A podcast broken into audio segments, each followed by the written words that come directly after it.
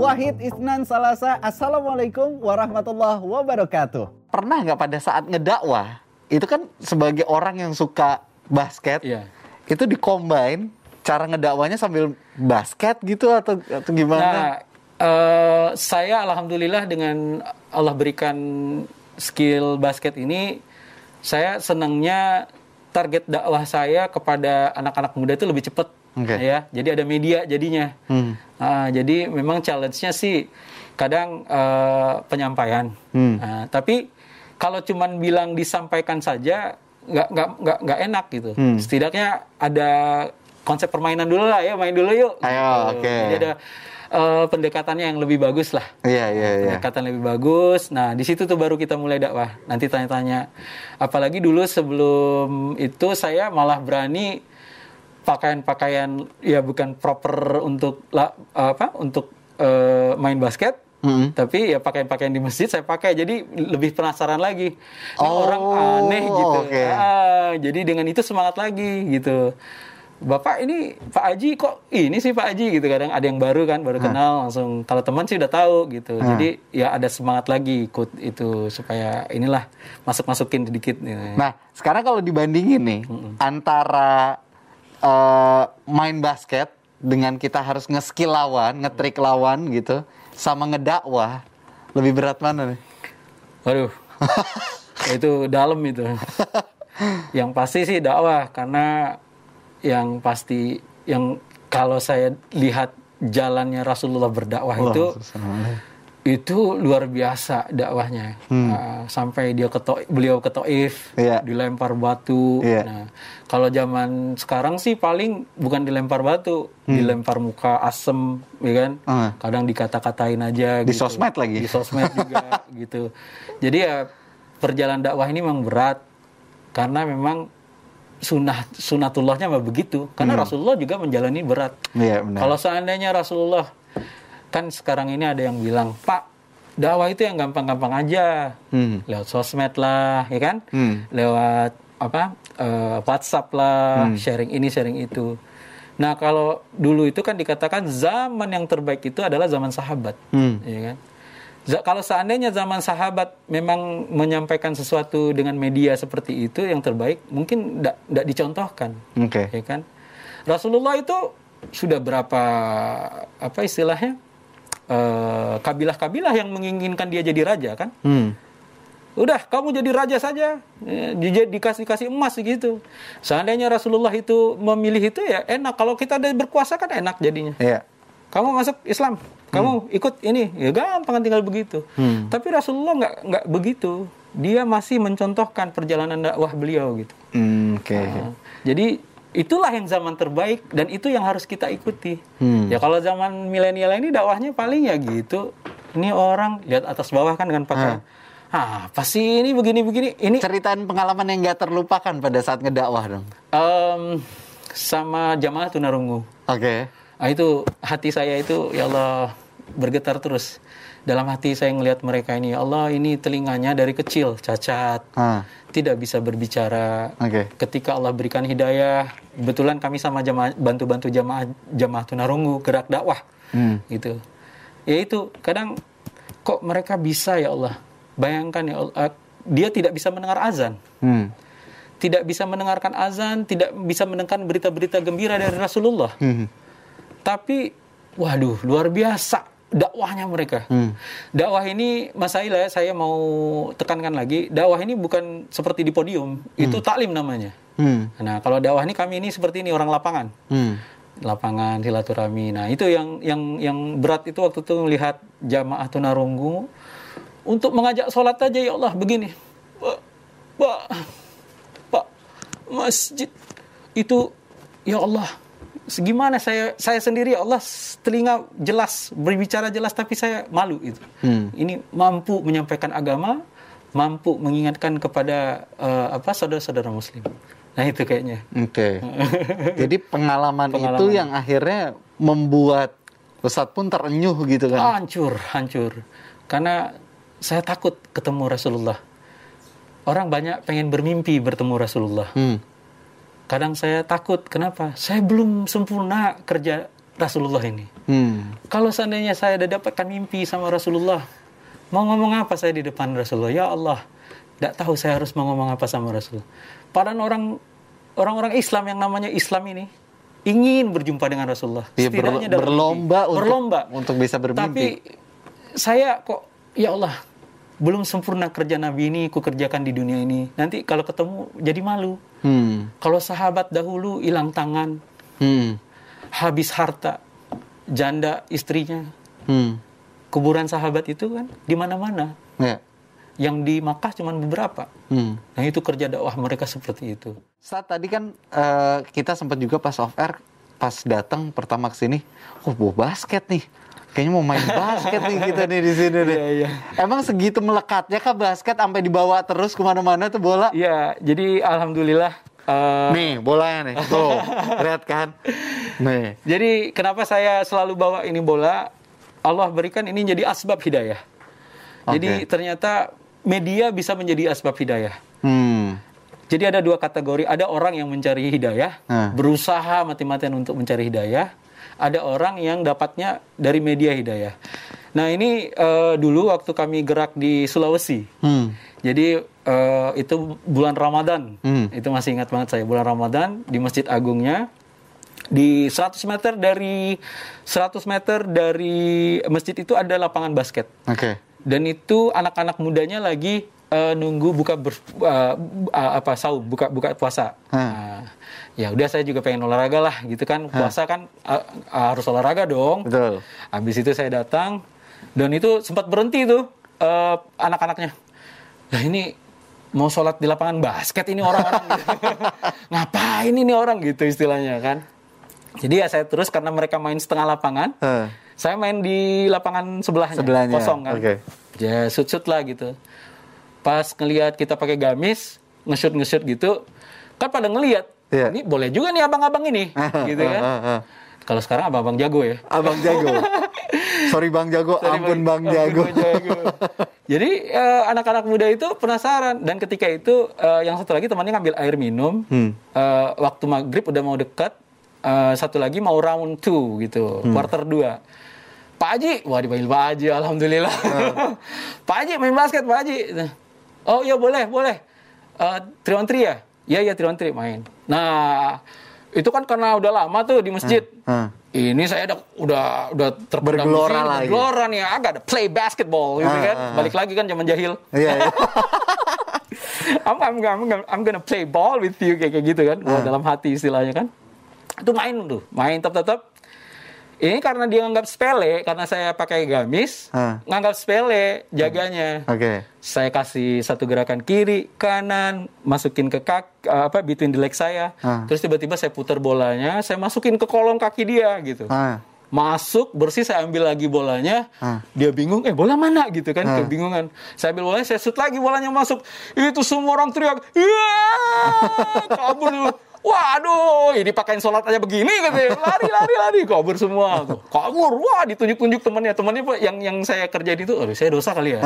Enggak lah. yang puasa loh. Ini kan game, Oh, game. Gak apa-apa dong. Kalau game gak apa-apa dong. Jadi dia karena mungkin menganggap sepele saya pertama, Ah. jadi pengajaran juga kali ya Iya, dia iya, jangan iya. menilai- Menyepelekan orang. menilai orang gitu Ah. istilahnya kan.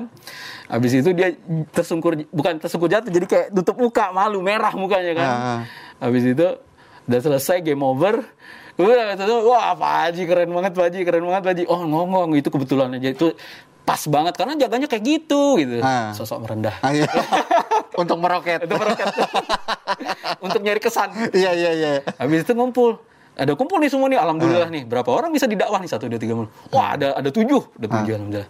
Wah, ini adik-adik, alhamdulillah nih kan kita 10 10 terakhir ini Ah. Ramadan, itikaf ya. Ambil fadilah itikaf. Wah, 2000 berapa ya? Belum Covid ya. Oke, oke. Jadi udah lama juga. Oh iya Pak Haji, Pak Haji, nanti kita ke ini sholat isya. Jangan sholat isya langsung mandi maghrib buka di masjid bareng-bareng. Oh iya, jadi asbab hidayah. Semua tujuh orang datang, Oke. maka buka bersama maghrib langsung amalan eh, apa semuanya udah ikut taraweh. Hmm. Itu ajib tuh. Ternyata anak-anak itu jarang eh, itikaf 10 hari. Oke. Nah, tanya kan, ini masjid segede ini masa yang itikaf ma- orang luar mana orang kampungnya nggak ada gitu kan? Iya nih Pak Haji, kami niat nih malam-malam datang tuh, habis itu sudah datang, wah sedang banget akhirnya kumpul-kumpul, kita ngopi-ngopi di masjid. Jadi akhirnya kenapa si basket ini dibawa terus ya karena itu ada Asbab asbab hidayah. hidayahnya. Nah. Makanya itu untuk selalu ingat terus. Iya, gitu karena kan. jarang-jarang bisa ngedapetin sebanyak itu, Hah, kan ini multi marketing Rasulullah. iya benar-benar. Nah, barang siapa yang mengajak kepada kebaikan, barang siapa yang mengajak kepada Allah, Hmm. itu pasti kat- pokoknya di Al-Quran kata itu kata-kata yang terbaik. Oke. Dan Siap. kita ini kan lagi nyari supaya kita ini nggak dihisap sama Allah. Yang Iya, mengerikannya iya, kan itu. Jadi kita cari itu kan, ambil. Ketika dia melakukan satu amalan, sholat misalnya, sholat pahala sholatnya lari ke kita tanpa mengurangi sholatnya dia. Iya, kan? benar, Nah, benar. multi marketing Rasulullah itu Iya iya iya. Jadi kita dapat bonusnya bonus juga. terus, bonus terus. Nah, Iya. itu amalan yang tak terputus. Nah, ini kalau kita lihat di YouTube-nya Ustadz, ini kan waktu itu Ustadz juga eh, ngelatih plus bisa private basket juga, Iya. gitu kan. Nah, ini gimana awalnya Ustadz sampai akhirnya pede buat ngelatih basket? Eh, basicnya sih memang rasa kecintaan ya Hmm. terhadap eh, basket bola basket sebelum mengenal streetball juga Hmm. Eh, sebelum sebelumnya udah mulai ngelatih gitu Hmm. memang sensasi dalam melatih atau memberikan sesuatu skill kepada anak didik itu pasti beda Hmm. kalau kita ngajarin sesuatu dan itu berhasil diaplikasikan di game itu kepuasan yang tersendiri Oke. Nah, jadi ya kadang ya itu yang saya usahakan dan bisa jadi pendekatan juga. Hmm. Bukan kepada anaknya, bahkan kita bisa ngomong pada orang tuanya juga. Oke. Ah, itu tar- salah salah satu target juga gitu. Oke oke. Nah saat kita balik lagi ngomongin eh, masalah-masalah yang pernah mungkin kejadian di dalam hidupnya Ustadz Max sendiri. Masalah terbesarnya nih apa? Terberat apa yang pernah dilalui dalam hidupnya Ustadz Max? Wah. Mengulang kembali masa jahiliyah ini. Aib ini. Masalahnya ini kita dalam konteks Ya. bukan membuka aib, Ya, tapi benar-benar. kita dalam konteks untuk menjadikan ini pelajaran. Terbaik, Jadi ya. supaya teman-teman insight juga yang lagi di rumah, mungkin yang pernah mengalami hal yang sama, itu akhirnya bisa jadi belajar gitu loh. Ya, eh, pasti semua jalan hidup itu terberat lah. Nggak, Menurut saya sih maupun dia apa adanya, selama dia mungkin ada eh, kelengkapan dalam dirinya, tetap kita tuh menjalani pasti karena manusia ini pasti ada masalah. Hmm. Nggak ada, nggak mungkin nggak ada masalah. Betul. Punya masalah semua. Nah, masalah terberat itu yaitu ketika ya kembali lagi seperti yang tadi, masalah terberat itu kenapa saya ini tidak bisa memecahkan masalah sendiri gitu. Hmm. Nah, itu yang saya pikirkan belajar bagaimana memecahkan masalah dengan agama. Bagaimana memecahkan masalah dengan eh, perkara-perkara yang telah diajarkan Rasulullah. Rasulullah SAW itu selalu eh, bilang kan ke sahabat, apa pun masalah kalau ada berita ini masalah selesaikan dengan sholat. Hmm. Nah, sholat dua rakaat, selesaikan dengan sholat eh, apa? eh, dua sunnah dua rakaat dan meminta kepada Allah. Nah itu itu waktu itu tuh berat banget karena waktu itu saya belum kenal agama, saya bingung masalah apa nih harus di- bisa dipecahkan gitu. Oke. Karena banyak kan. Ah. Nah itu sekarang ya baru baru menuju bagaimana memecahkan masalah dengan perkara amal. Bagaimana dengan doa Allah turunkan pertolongan, berarti sholat kita udah benar dong. Oke. Iya kan? Jadi selama ini masalah terbesarnya adalah bagaimana bisa menyelesaikan masalah-masalah itu dengan sholat. Iya, dengan apa yang dicontohkan oleh Nabi, yang dinasihati dengan apa para ulama-ulama gitu. Jadi ya belajarlah selesaikan masalah dengan sholat, selesaikan masalah dengan sholat. Jadi sekarang setiap ada masalah sholat, ada masalah sholat. Dulu pernah saya, eh ini kalau diceritain masalah amal saya jadi ih, di ri apa istilahnya. Ini buat belajar saat, Oke. buat belajar. Mudah-mudahan saya istighfar ya. Ah. Dulu saya senang sekali pernah eh, waktu anak saya sakit, anak saya demam tinggi. Hmm. Eh, itu saya ingat satu hadis yang itu sampaikan yang tadi. Akhirnya saya coba itu sholat dua rakaat. Hmm. Dua rakaat. Bukan saya tidak ikhtiar. Nah, sorry. Kita itu harus membedakan. Eh, jangan membuat Allah cemburu Hmm.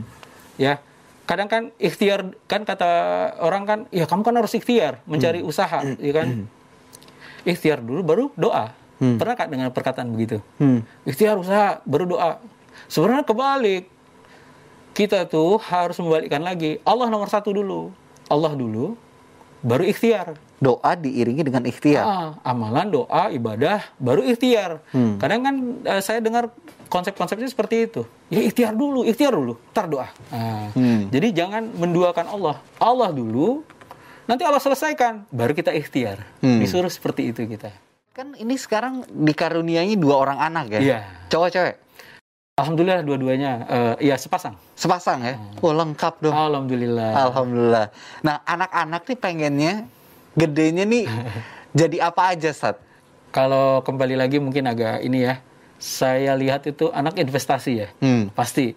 Orang tua suatu saat nanti ketika tua di dunia saja masih diharapkan anak datang menengok atau Iya. ya giving back lah mungkin ya, Hmm. karena sebagai orang tua pasti nggak mengharapkan banyak terhadap anak ketika itu. Nah kalau bagi saya sih, saya dari anak umur segini nih saya masih doanya masih doa minta jadikan mereka dai daiyah, Oke. alim alimah Hmm. eh, apa eh, hafiz hafizah. Iya. Nanti terserah Allah dah. Kalau misal keduniaannya Allah kasih ini ya, ya kita kan jalur Bonusnya. bonusnya. Karena ketika di rahim Hah. kan sudah ditiupkan takdirnya baik, takdirnya buruk. Iya. Apakah celakanya bagaimana? Hmm. Keuntungannya apa dia dapatkan di dunia? Hmm. Ya jadi sebenarnya investasi saya cuma itu saja. Karena suatu saat karena nggak ada lagi yang bisa nolong kita kalau nggak anak ini. Iya benar. Dahulu saya ketika tidak kenal agama, belum amal agama, jarang saya doakan orang tua saya. Hmm. Ya kan namanya dulu sholat asal aja gitu. Iya. Ya kan? Apalagi udah ketahuan begini. Dan sehingga ketika mereka besar juga belum tahu mereka akan doakan kita. Dia akan doakan anaknya mereka juga nanti. Hmm, nah, oke. makanya dari sekarang kita mulai investasi itu. Hmm. Jadikan anak, ya Allah ada idayah, alim alimah, hafiz hafizah. Oke. Ya kan? Hah. Yang penting itu dulu minta. Yang kebaikan-kebaikan untuk agama ya Allah. Oke. Nah ini terakhir nih Sat. Siap. Kira-kira apalagi yang mau uh, Ustadz Max lakuin ke depannya yang bisa menunjang atau mendukung program dakwahnya Ustadz? Ya, sekarang ini saya lagi mengusahakan di sosial media karena memang kan eh, apalagi COVID begini ya, Iya. serba susah untuk meeting in person gini susah banget. Iya benar. Nah, saya nih sekarang berusaha sebanyak-banyaknya mencari support juga sih. Hmm. Ya, ketemu ketemu Mas Ail, alhamdulillah dari follow. Yuh, senangnya ampun ya Allah. Mudah-mudahan followernya bisa nyantol ke saya. Amin. Ya kan? Jadi saya tuh ada usaha juga kadang-kadang untuk eh, memang saya kan lagi perbaikan, masih hijrah. Saya Iya. bukan ulama, bukan. Iya. Tapi saya kadang-kadang buka eh, IG live kadang-kadang kalau Ah. ada yang mau ngobrol ngopi tadi, Iya, ngobrol perkara iman. Alhamdulillah itu udah ada jalan. Oke. Dan itu luar biasa. Ternyata netizen itu menganggap dunia netizen itu real ya. Saya baru tahu itu. Ih, emang? Saya baru tahu. Dia seolah-olah benar itu yang di, di dunia eh, di dunia netizen itu. Hah. Sehingga perkataannya loh, Mas, ini kita ini masih di maya, tenang aja, Hah. dunia maya gitu. Hah.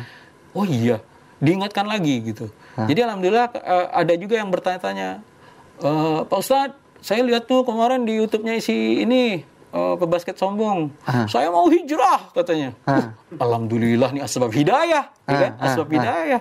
Saya bilang, "Oh ini eh, ini saya ya, channel saya. Kita ngobrolnya di sini dulu, nanti di IG, nanti diskusi ya. Ini nomor kadang-kadang saya kasih juga WhatsApp karena nggak semuanya saya kasih WhatsApp kan ngeri Iya, juga. iya, iya benar. Masalahnya Maya ini. Iya, iya. Ya. Ha-ha. dunia Maya lebih seram daripada dunia duniaan. Ya gitu kan. benar, benar, benar. Jadi saya kasih IG live, ya kita ngobrol di sana. Oke. Nah, ya kadang saya sampaikan satu hadis, dua hadis. Hmm. Simple aja. Hmm. Dakwah itu nggak terlalu gimana ya.